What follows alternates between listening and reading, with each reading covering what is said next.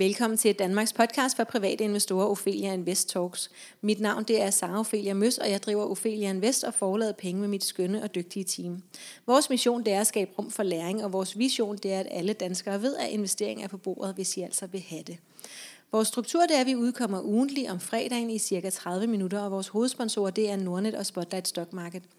Dagens tema det er bæredygtig investering, og jeg har øh, inviteret mig selv ned hos Merkur Bank, i, eller Merkur Andelskasse, hvor jeg skal snakke lidt med Silja Nybo Andersen. Og Silja, velkommen til dig. Tak skal du have. Vil du ikke starte med at fortælle en lille smule om dig selv? Det kan du tro. Jamen, øh, jeg sidder jo sjov nok i en bank nu. Det havde jeg ikke troet, hvis du havde spurgt mig for et par år tilbage. Men øh, jeg arbejdede faktisk med det her gennem en hjemløs organisation øh, tilbage, da jeg boede i London. Øh, der startede jeg for 10 år siden. Og det var en af de sige, mest innovative virksomheder inden for socialøkonomisk virksomhed. Så de ville gerne sige, tage det her videre og sige, hvordan kan vi lave en social bank? Så de lavede den første investeringsfond i Europa, der havde fokus på det, vi nu vil kalde impact-investeringer, med fokus på meget af det sociale i, hvordan kan man være med til at vækste de her socialøkonomiske virksomheder. Og det blev startskuddet for mig til at få en forståelse af, hvor vigtige penge er, hvor vigtige investeringer er, og øh, ja, det her det var en organisation, der faktisk ikke var filantropisk, men var baseret på det her med at skabe en virksomhed. Og det bliver jeg meget optaget af. Og også optaget af, hvordan finder man investorer til sådan noget. Fordi enten så vil de give dem væk og være et filantropisk foretagende, og det er som siger, det er der, du skal over. Ellers så taler vi hele tiden markedsafkast. De kunne rigtig finde ud af det der med, at man kunne have flere bundlinjer. Så jeg tog fat i at sige, hvem er det så, vi kan få til at investere i de her ting. Og det fik mig på banen inden for meget store, sådan store familieforetagender øh, og familier, der har formuer og meget den næste generation, som er optaget af, hvordan kan man ligesom give purpose, purpose to your wealth, plejer vi at sige. Men øh, senere hen, og da jeg flyttede tilbage til Danmark, så øh, blev jeg meget optaget af, hvordan vi kan demokratisere det her med, hvordan kan vi gøre investere tilgæng- investeringer tilgængelige for den enkelte dansker. Øh, så hvis man ikke har en million eller mange millioner at investere, hvordan kan man så stadigvæk tænke bæredygtighed ind? Så øhm, der fandt jeg, fat, øh, eller fandt jeg med kur. Det var en af de få banker, der på det tidspunkt faktisk har været på den her scene i, i mange år, og det var jeg det var bare rigtig betaget af nogen, der sådan ligesom walk the talk, øh, og i deres DNA havde gjort det. Og, øhm, så hvor, der har jeg været i to år. Siden? Det er to år siden nu. Ja, men hvor længe havde Merkur øh, været i gang der? Jamen, vi har været i gang siden 1982 med at finansiere udelukkende bæredygtige tiltag, og øh, har haft impact-investeringer til almindelige detailkunder på hylderne i over 10 år. Okay. Så det har faktisk været ret meget frontrunner. Og hvem er det, hvordan er det i sammenligning med de andre banker eller investeringsforeninger? Hvor længe har de haft deres? Jamen, det er jo først inden for de sidste par år, at okay. de er kommet på banen. Så, okay. Og jeg vil jo så også sige, at der, det er også meget omkring bæredygtighed, men det er ikke nødvendigvis de her sådan hardcore impact-investeringer. Nej. Så, men det kan vi Nej. måske komme ja, tilbage fordi, til. Kan du ikke fortælle lidt, um, hvad, hvad dækker begrebet bæredygtig egentlig over? Øh, eller skal vi i virkeligheden øh, kalde det noget andet, sådan som du ser det?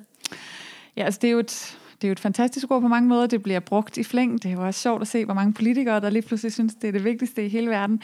Men jeg synes også, det er vigtigt at sige, at det er blevet genstand for altså, det, man vil kalde greenwashing, øh, og at det bliver også det er efterhånden blevet næsten så udvandet, og man ikke rigtig ved, hvad det betyder mere.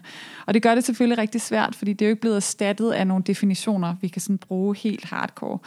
Så øh, hvis man skulle bruge et andet ord, som jeg egentlig også synes er vigtigt, så er det sådan at kalde noget future proof, eller fit for future. Altså det her med, hvordan gør vi vores virksomheder klar og vores investeringer klar til den fremtid, som vi går i møde. Og der står vi over for nogle enorme udfordringer, men også muligheder lige nu. Så det her med at være fit for future kunne være en anden måde at, at tale om, om bæredygtighed på. Ja, slår det igennem, tænker du? Jeg har ikke hørt det endnu. Er, er det noget, øh, er der andre, der bruger det udtryk? Nej, men det kommer de til. det kommer de til. Det er jeg ikke i tvivl om. Ophelia Invest Talks er sponsoreret af Spotlight Stock Market. Spotlight er markedspladsen, hvor investorer og vækstselskaber mødes. Hos Spotlight er det enklere og tryggere for selskaber at være noteret. De tilbyder en helhedsløsning, som øger synligheden for deres selskaber gennem unikke mediesamarbejder. Investorer får gennem Spotlight mulighed for at blive medejer i mere end 170 vækstselskaber i forskellige brancher fra flere lande. Deriblandt selskaber som Freetrailer, Synthetic MR og Barnhof. Hvis man betragter det fra et investeringsperspektiv, øh, er alle så enige om, hvad bæredygtighed er for en størrelse, eller risikerer man at gå galt i byen, når man spejder efter en bæredygtig investering? Ja, altså der vil jeg også sige, at der er mange shades of green, og øhm, altså jeg plejer egentlig at, at tale om det som sådan et spektrum, altså vi, øh, man kan være på den ene side af spektret og på den anden side, øh, i forhold til hvor vigtigt det er, og hvor meget, hvis man skal tale om impact, altså hvor meget impact, bang for your buck, får du ligesom per krone investeret. Og der er meget stor forskel, når vi taler bæredygtighed. Øh, hvis vi skal starte sådan helt ude nu, du har opereret meget i det traditionelle univers, der er rigtig mange produkter, man taler risiko, man taler afkast, men hvis vi sådan skal flytte os en lille smule, sådan starte med at tale om bæredygtighed, så har man ofte startet med at tale om etik, og man har startet om at rydde op, ligesom, øh, og laver det, der hedder negativ screening, hvor man ligesom flytter flytter baren, kan man sige, og løfter den en lille smule fra at sige, okay, der er i hvert fald nogle ting, vi absolut ikke vil have. Og det kan for eksempel være våben, eller gambling, eller pornografi. Øhm, men der skal, det er sådan ligesom første skridt. Øh, hvis vi skal tale mere, mere bæredygtighed, så handler det mere om, at vi begynder at se på nogle faktorer, som er positive. Altså i, hvordan udvælger vi de vinder, der ligesom er, og dem, der går forrest i forhold til en bæredygtig udvikling. Og det kan der være rigtig, rigtig mange måder at, at adressere. Det kan man både gøre tematisk, altså der er jo nogen, der har lavet en vandfond, der kun fokuserer på det, eller kun fokuserer på øh, klimatiltag inden for virksomheder. Øh, så der kan være, der er mange, mange størrelser. Der er nogen, der bruger ESG-screening, man screener ud fra noget data. Øhm, men der, hvor det sådan bliver mere og mere interessant, det er, hvis vi tager den her meget positive screening og ser, jamen, genererer virksomhederne faktisk indkomst fra bæredygtighed? Eller er det bare noget, man har med i en CSR-rapport? Det synes jeg er vigtigt at, at, at skille imellem. Og hvis vi tager på investeringsforeninger, som ofte er den måde, man vil investere i det, jamen så taler man meget om aktivt ejerskab. Altså, hvordan går man ind og prøver at påvirke virksomhederne? Fordi det, jeg også synes, der er vigtigt at, at tale om, i, når vi taler aktier for eksempel, det er, at øh, bare det med at eje en aktie, det er ikke så specielt bæredygtigt. Altså, hvis du køber Vestas af mig, det kommer der ikke flere vindmøller af. Så øh, det er noget med, hvordan kan vi, kan vi løfte baren for den impact, man har som med sin investering. Og det kan man gøre gennem en investeringsforening, som tager et aktivt ejerskab og som prøver at engagere sig med de virksomheder, som man har investeret i. Jeg kommer til at tænke, er der ikke nogen øh, foreninger, som der går ind og prøver at, øh, at, at øve øh, influence i øh, generalforsamlinger, til generalforsamlinger ved at have stemmer nok øh, og have A-aktier, øh, som er dem, der giver lov til at stille sig på talerstolen? Lige præcis, og det er en meget aktiv strategi for mange bæredygtige fonde, at man, at man går ind og tager det, og man stemmer meget aktivt på generalforsamling omkring nogle ting. Men det handler også om, at man måske tager endnu mere aktivt fat i, skriver til bestyrelsen for eksempel, eller tager fat i deres rapporter og spørger ind til det, og, og stiller krav til, prøv at høre, hvis vi skal være i vores portefølje, så er det vigtigt, at I gør X, Y, Z, eller I forholder jer til nogle ting. Ja, jeg tænkte, og det er jo rigtigt, men jeg tænkte faktisk, at, øh, at man behøver vel ikke være en investeringsforening eller være en fond for at gå ind og tage det aktive ejerskab. Nej, det kan øh, man hvis, også Hvis jeg nu havde A, øh, A-aktier hos Vestas, så kunne jeg vel godt øh, prøve at få lov til at have en holdning på generalforsamlingen. Absolut, ja. og, det er jo, og det er jo vigtigt, og det er jo der, hvor jeg synes, at der er nogen, der kalder mig investeringsaktivist. det er min nye titel, tror jeg. Og det synes jeg er en rigtig, rigtig fed øh, måde at se på bæredygtighed på, at man bruger sin stemme, så absolut stil op og brug den stemme. Men det, man bare skal huske på, det er, at går man sammen flere, har man mere. Altså yes. selvfølgelig, jeg skulle have sagt. Men ikke desto mindre, så kan man jo få taletid. Altså, så, øh, så, så absolut, det, det skal man gøre. Ja. Øh, og det kan godt være, at du har været lidt inde på det, men, men en fordom kunne være det her med, at der er et modsætningsforhold mellem gode resultater på bundlinjen og virksomheder, der bruger ekstra ressourcer på bæredygtighed. Øh, hvordan tager den forbindelse sig ud fra din stol? Jamen, altså jeg er helt faktuelt lodret uenig med, at der er et modsætningsforhold. Øhm, og vi begynder jo også at have så meget data på det nu, at vi kan se, at det er bestemt ikke en nobel måde at tabe sine penge på det her. Det er tværtimod øhm, genererer nogle ret fantastiske afkast. Altså, så du siger, må, det kan godt betale sig at det kan investere bæredygtigt? Det kan i den grad betale sig. Altså nu øh, skal jeg jo komme med alle mulige disclaimer om, at historisk afkast osv. osv. ikke er nogen yes. garanti, men altså vores mest bæredygtige aktiefond har, har år til dato givet 22 procent. Så øhm, der, der er sammenligning med vi er nødt til at sammenligne med noget andet. Hvad? Vi er nødt til at sammenligne med noget andet. Jamen, øh, jeg, nu... Ved du, hvad det danske indeks er, PT? Øh, jeg har ikke lige Nej, dag til dag. Jeg har kun okay, 22 procent lyder meget. meget. vi, vi, vi skal nok, øh, jeg lover at skrive Det kommer med i, uh, i den sidste, i den sidste yes, ende. Ja. Yes. Godt, okay, så ikke, ikke noget modsætningsforhold her. Øh, og hvordan kommer man så i gang, hvis man øh, ønsker at investere i bæredygtige virksomheder? Måske, øh, hvis man nu er opmærksom på det her med, at, at der er forskellige måder at gå til det på. Der er nogen, der screener på en måde, nogen, der screener på en anden måde, nogen, der greenwasher, øh, som det så fint hedder, og nogen, der ikke gør. Hvordan finder man rundt i den jungle? Det er svært. Ja. Øhm, og det er i hvert fald rigtig svært, hvis man skal starte med Google. Øhm, Ja. men øh, jeg vil sige, det her, der hvor jeg så også er kommet, nu har jeg fået kommet indenfor i, i bankverdenen, at øh, jeg har også fået stor respekt for det her med at få noget rådgivning. At, øh, at simpelthen spørge ind til det, og, og, og spørge nogen, som rent faktisk ved noget om det, og som har noget erfaring. Øh, man kan selvfølgelig godt gå ind og vælge, vælge ud selv, øh, men det vil ikke være, mit, være, være udgangspunktet øh, fra min Men jeg side. tænker, at de, de, de fleste af os ville jo så måske føle, det var naturligt at gå ned i vores øh, almindelige bank ja. Ja. og spørge der. Øh, og sige, har I en øh, bæredygtig fond? Og så vil de sige, ja, det har vi. Øh, og så vil jeg sige, Nå, men, øh, nu spørger jeg nok dumt, men greenwasher I? øh, og så vil de sige, nej, da selvfølgelig gør vi ikke det. Øh, og så vil jeg jo ikke være blevet klogere. Nej, så men- hvis man nu skulle altså, komme altså, mere kvalificeret... Øh, Jamen, du, øh, du skal, selvfølgelig skal du forholde dig kritisk til det. Og den første, men jeg synes, det første skridt, og netop bare det her med at gå til din bank og spørge, hvad de har på hylderne, er, den, er en fantastisk form for aktivisme, fordi der er der jo mange år, bankerne har sagt, jamen det er der ikke efterspørgsel efter, Okay. det er ikke vigtigt. Så øh, det er det første og Så nok er derfor, vi vigtigste skridt, præcis at sige, jamen og hvis ikke de har det, jamen så, altså, så skal I sige, det er det, vi vil have, altså, og det er det, I skal arbejde på. Og der har jeg faktisk et rigtig godt eksempel fra en veninde, der for år tilbage skrev til sin bank og skrev, prøv at høre, jeg har googlet klima og den her X-bank øh, investeringsfond og øh, miljø og den her fond, ikke? og det kom op med nul resultater. Øhm, og det skrev hun til sin bankrådgiver og sagde, det kan jo ikke passe. Altså, og indgik i en dialog med det og gjorde det på en humoristisk og, og direkte måde. Så, øhm, så det synes jeg er første skridt rigtig, rigtig vigtigt. Men så skal man selvfølgelig spørge ind til, hvad er det for nogle procedurer, de har? Hvad er det, de vælger ud fra? Øhm, har de en positiv screening? Er det en negativ screening? Øhm, hvordan forholder de sig til det aktive ejerskab? Og et rigtig vigtigt spørg- spørgsmål, synes jeg, man kan stille, det er, jamen har I handlet på det? Altså har I handlet på det her med at tage aktivt ejerskab? Og hvis nu nogle af virksomhederne ikke gør, som de ligesom skal gøre i forhold til de kriterier, I har sat op, tager I dem så ud af porteføljen. Så det er en måde at holde dem op på, handler I øhm, i forhold til det, I siger. Det synes jeg er en, er en meget vigtig pointe, og der kan man hurtigt i hvert fald... Øh, Skilleforne fra bukkene. ja, yes. præcis. Godt, så sagde jeg det. Godt, okay, fordi jeg tænker, at, øh, at det er nok et af de spørgsmål, der oftest kommer op inde i, øh, inde i både Aktieklubben Danmark og Kvindelogien Investeret, øh, de her to investor communities på Facebook, øh, og, og, og det kommer op måske en gang om ugen, at der er nogen, der siger, øh, jeg vil gerne investere bæredygtigt, hvad skal jeg gøre? Ja. Øh, og så har jeg heldigvis øh, en sød øh, og meget, meget dygtig kvinde, som jeg kan tagge derinde, som har en holdning til det. Øhm, men det kunne, være, det kunne være fint med en lille opskrift, og jeg tænker, det her, det der i hvert fald, øhm, snak med banken, eller hvem man ellers kunne tænke, var, det kunne også være en investeringsforening, øh, som man gik til, og så sige, hvad er jeres procedurer, hvilken type screening bruger I, mm-hmm. tager I aktivt ejerskab, og handler I nogensinde på det aktive ejerskab? Præcis. Så have sådan en lille firetrinsraket, man lige kan. Ja. spørge ind til. Øh, vil du så tænke, at man var godt på vej? Rigtig godt på vej. Er der noget, jeg skal tilføje til sådan en lille raket der?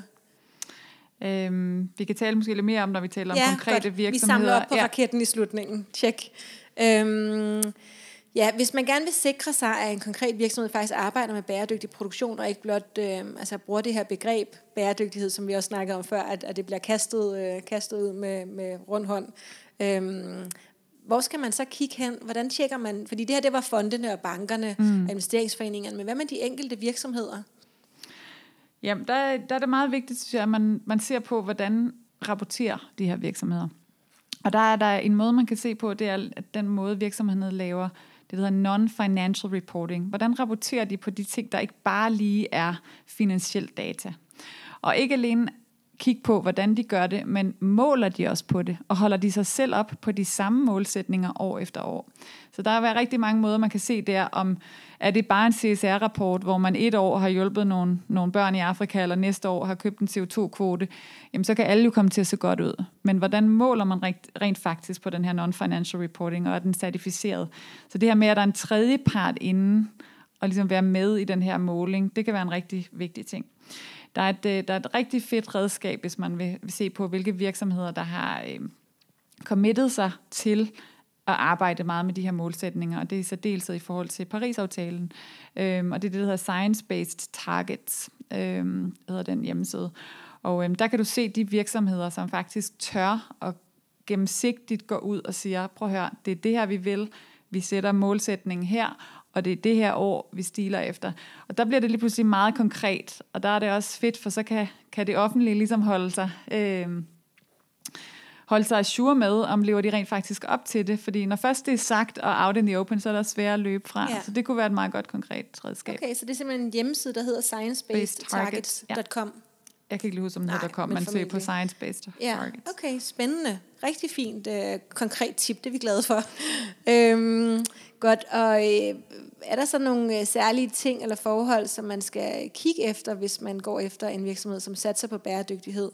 Øhm, altså har, har du andre gode tips end det her? Fordi det her det er rigtig dejligt konkret, så vi kan gå ind på den her hjemmeside, vi kan se selskaberne, øh, som tør at stille sig out in the open og sige, det her er det er vores plan, og så kan vi så selv holde dem op på det, eller ja. se andre gøre det. Og jeg synes, altså en anden ting, der bare er vigtigt, det er det her med, hvad er det for nogle altså supply chains, som virksomheden har. Det bliver også meget konkret, det her med at sige, men kigger de hele vejen igennem deres økosystem.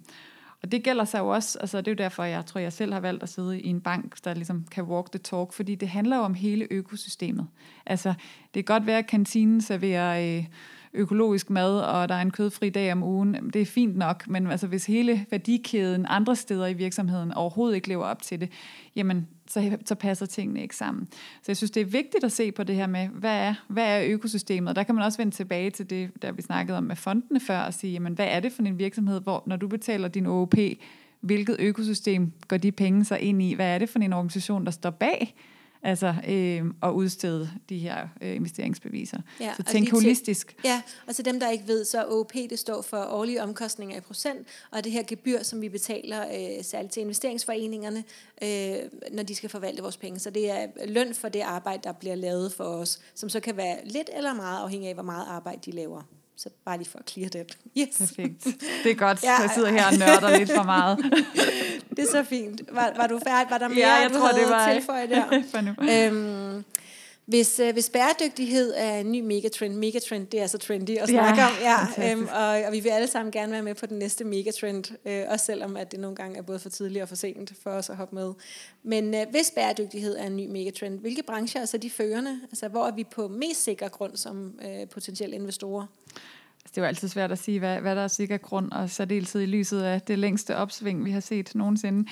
Øhm, jeg tror, at hvis vi skal nogle, nogle få øh, områder, som har rigtig meget fokus, jamen, så er det vand, altså energieffektivitet. Altså, hvordan kan vi, den mest miljørigtige strøm, det er den, vi ikke bruger. Så øh, det kan godt være, at det sådan ikke er, er, er et fedt produkt at slå sig op på, men de virksomheder, der tager lederskab på energieffektivitet, er helt klart, tror jeg, er fremtidens vinder. Sådan noget utrolig usekset som affaldshåndtering. Recycling øh, er en kæmpe, kæmpe trend og bliver vanvittigt vigtigt på så mange områder. Hvis man sådan overordnet skal se på nogle, nogle ting, så alt, hvad der hedder cirkulært, er jeg slet ikke i tvivl om. Fordi vi står over for et kæmpe mentalt skifte. Altså nu øh, talte vi lige om det her inden, inden podcasten. Ja, ja, en, øh, øh, der er kommet en rapport fra WWF, omkring det her World Overshoot Day. Altså, hvornår er det, vi har opbrugt verdens ressourcer, hvis alle skulle leve ligesom os. Ikke? Og den er vi altså forbigået øh, allerede efter tre måneder i Danmark. Vi er altså nogle af dem, der sviner aller, aller mest. Vi er på en syvende plads i verden, i hele verden, om dem, der bruger mest CO2. Så det vil sige, der er jo, hvis vi skal nå Paris-aftalen, jamen, så skal vi gå fra en udledning på 13 ton per borger i Danmark ned til 2 inden 2030. Og det er jo en gig gigant udfordring for vores dagligdag, men det giver jo også nogle gigantiske udfordringer for virksomheden, men også muligheder for dem, der tør gå forrest i at sige, hvordan kan vi prøve at undgå at bruge så mange ressourcer. Så for at vende tilbage til nu med Megatrend, så er den cirkulære vej helt klart noget, som jeg vil, vil se på, og de virksomheder, som gør det. Fordi det handler om, at vi ikke bare lineært skal bruge noget, og så smide det ud igen. Det handler om, kan, kan virksomheden genbruge de ting, der er i deres allerede eksisterende økosystem? Kan man få tingene tilbage? Kan man bruge det igen? Og øhm, det tror jeg, der er rigtig, rigtig, rigtig mange muligheder i fremadrettet. Ophelia Invest Talks er sponsoreret af Nordnet Markets. Nordnet Markets er Nordens bredeste kutagefri udbud af børshandelprodukter – hvor du kan investere i op- og nedgange i forskellige indeks, råvarer og aktier verden over. Udbuddet omfatter både bull- og bear-certifikater samt mini-futures. Bemærk, at produkterne er komplekse og kræver en god forståelse for de underliggende markeds- og produktspecifikke vilkår og egenskaber. Du kan læse mere på nordnet.dk. Jeg får lyst til nu at spørge, hvad dine yndlingsvirksomheder er. Og jeg tænker, at, øh, at øh, jeg ved, at du ikke må udpege enkelte selskaber, øh, fordi du sidder som rådgiver i en bank. Men kan du sige noget om, hvad det er, som de repræsenterer, eller nogle, nogle af de ting, som de gør, de virksomheder, som du synes er nogle af de seje derude? Øhm. Jamen, der, der er helt klart den, den cirkulære vej noget, som jeg synes er interessant. At man, øh, både at man, man minimerer øh, eller lad man, nej, lad kommer et godt eksempel. Øhm, for eksempel certificeringer inden for det cirkulære, det er noget, man ret konkret kan gå efter og se, hvilke virksomheder tager det lederskab. Og øhm, der er sådan noget som Cradle to Cradle. Virksomheder, der har formået at lave det her certifikat, certificering, øh, er nogen, jeg vil tro rigtig, rigtig meget på. Øhm, så øhm, ja, alt, alle, der slår sig op på cirkulær, og det er jo sådan for at give et eksempel, jamen så, øh, tror det er i øh, Amsterdams lufthavn, hvor man øh, i stedet for at sælge øh, øh, lysstofsrør, altså øh, at sælge det som et produkt, jamen så har man lavet lys som en service for eksempel. Så en virksomhed, der går ind og siger, at i stedet for et produkt, og jeg har incitament til, at du skal købe så mange af mine produkter som muligt, de skal holde så lidt som muligt, fordi så kommer du tilbage og køber nogle flere. Nu tager virksomheden det ansvar og siger, vi skal stå for at levere lys til lufthavnen så har de incitament til at have lavet noget, der holder så lang tid som overhovedet muligt. Og det synes jeg er et rigtig godt eksempel på, på en virksomhed, at man laver en service i stedet for et produkt. Og det tror jeg rigtig meget på, også i det her med ressourcer. Altså jeg tror også, det kommer til at ske rigtig meget inden for sådan noget som hårde hvidevarer, at vi kommer ikke til at eje vores vaskemaskine. Det kommer til at være en service. Så i stedet for det, at vi køber noget billigt, vi har kun råd, vi lige flyttet hjemmefra til en, der kostede 1200 kroner eller et eller andet, jamen så køber vi det som en service, så den her vaskemaskine er lavet, så den kan holde mega lang tid. Øhm, og de har incitament til, at de dele, der er i den, kan tages ud og bruges igen, fordi nu ejer de den. Det er ligesom deres aktiv. Øhm, så virksomheder, der tænker sådan, er jeg sikker på, har en kæmpe plads i fremtiden, og som ligesom får, får fat i den hook. Det lyder vildt spændende, og tak fordi du gør det meget, meget konkret. Øh, det er meget nemmere for alle os andre at forstå, når det bliver meget konkret, og så er det lige meget, hvad vi snakker, snakker om. Snakker vaskemaskiner, ja. Ja, lige præcis. Øhm, jeg tænker, er der nogen, er der nogen er der nogle steder, hvor du tænker, at det kan man ikke gøre? Altså nogle brancher, som, som falder helt ved siden af, som aldrig vil kunne gøre det der øhm, med at, at genbruge eller yde service på den måde? Jamen, vi kan jo tage fat i øhm, sådan noget som olie og kul. for nu at starte et sted. bare lige for at starte et sted. Og øh, det er også bare i forhold til det her med, nu snakker vi afkast, og øh, så kan jeg ikke lade være med at, at nævne, at der er nogle af de her forsyningsvirksomheder, som bare slet, slet ikke har, har gang på jord. Og igen, hvis vi skal vende tilbage til Paris-aftalen, så øh, hvis vi skal leve op til den her aftale, og hvis vi tror på den, jamen så hænger det ikke sammen med det den enorme mængde olie, der står på balancen. Og det er jo også et stort opråb, jeg kan have til vores pensionsselskaber, at de ikke kommer ud af det, fordi de har det, der hedder stranded assets. Det, det er sådan nu, at hvis vi skal leve op til Paris-aftalen, så er, er der syv gange så meget olie under jorden, end vi kan nå at bruge, eller må bruge, hvis mm. vi skal holde os under den. Og det vil sige, vi har værdiansat de her virksomheder alt for højt, for vi giver alt den olie under jorden en masse værdi, som vi aldrig kan hive op af jorden igen, hvis, hvis vi skal overholde den her aftale. Så det vil sige, at du sidder altså med et aktiv, som potentielt er nul værd. Så øhm, det er i hvert fald en sektor, som jeg vil holde mig langt, langt fra. Øhm, og fordi fremadrettet, der, der er det i hvert fald ikke noget, der vil generere et afkast, hvis vi skal i mål med de målsætninger, vi har sat os. Ja, jeg tænker, det der øh, udtryk, du brugte, uh, stranded øh, assets, assets ja, ja øh, altså strandede øh, midler, ja. øh, er det, det, ja. Fordi det er jo en måde at se på netop også, hvor er det, man ikke skal lægge sine penge. Ikke? Ja, vi altså, har ikke lyst til, at de skal strande. Nej, Nej, præcis. Altså, de sidder i noget, vi ikke kan bruge, og vi sidder ja. i noget, der er værdi, værdiansat, som vi faktisk ikke må hive op af jorden. Og det, det er et kæmpe problem. Hvad, hvad, hvad med kemikalier? Dem øh, er jeg heller ikke så vild med. Nej, det, det, det, så langt var jeg med. Men, øh, men ud fra et, øh, sådan med, med de økonomiske briller, øh, øhm, altså kan du jeg sige har noget det, lige så dårligt om det? Øh, jeg har det meget svært med det. Jeg tror, vi har nogle, men der er nogle ting, som er meget faktuelt selvfølgelig enormt svære at, at adressere. Altså nu talte jeg om det her i morges omkring... Øh, jeg refererede her i, til vores morgenmøde om uh, Jeremy Grantham. Jeg ved ikke, om du har hørt om ham, men han er en amerikansk milliardær, som er meget, markant, fordi han, det lykkedes ham at forudse alle tre finansielle bobler og få kørt sine investorer udenom og selv gøre det. Og han siger, at nu står vi over for verdenshistoriens aller, aller, aller største udfordring, og det er, at vi er ved at køre os selv i sænk øh, som, som menneskehed. Og han siger det samme omkring det her med kul og olie. Lad os komme ud. Altså, øh, og i forhold til kemikalierne? Det var lige præcis det. Tak for, uh, for Nu er du over i olie. Det var det, jeg kom til at køre tilbage i min, i min, i min gænge der.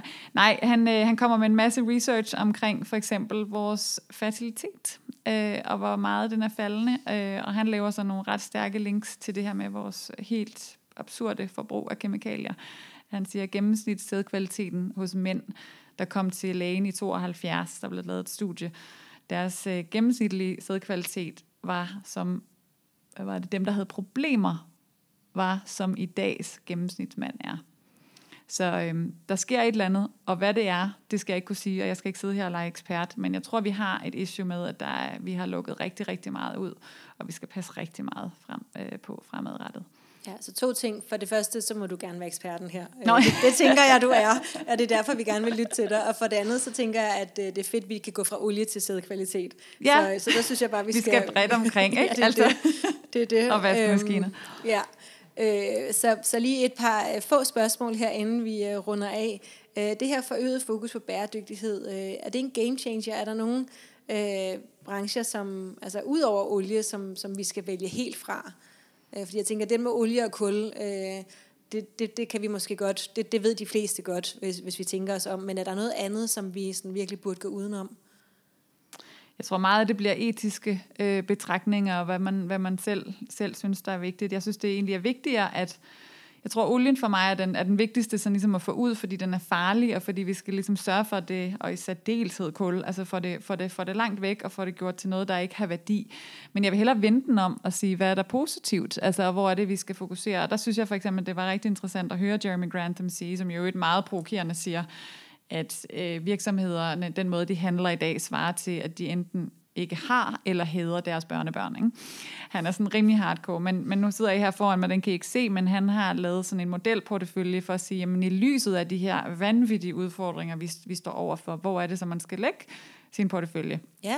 Og du har og, en øh, modelportefølje, siger Og der har vi simpelthen en modelportefølje, og der kan jeg bare ikke lade være med at sige, jamen, i stedet for at sige, hvad vi ikke skal have, så lad os ja. prøve at se, hvad der er, der skal fokuseres på. Er det på, noget, ikke? vi også kan linke til? Det kan vi sagtens. Ja. Altså, jeg kan varmt anbefale uh, læsning til, hvis man ikke vil sove i nogle dage, uh, om med Marit.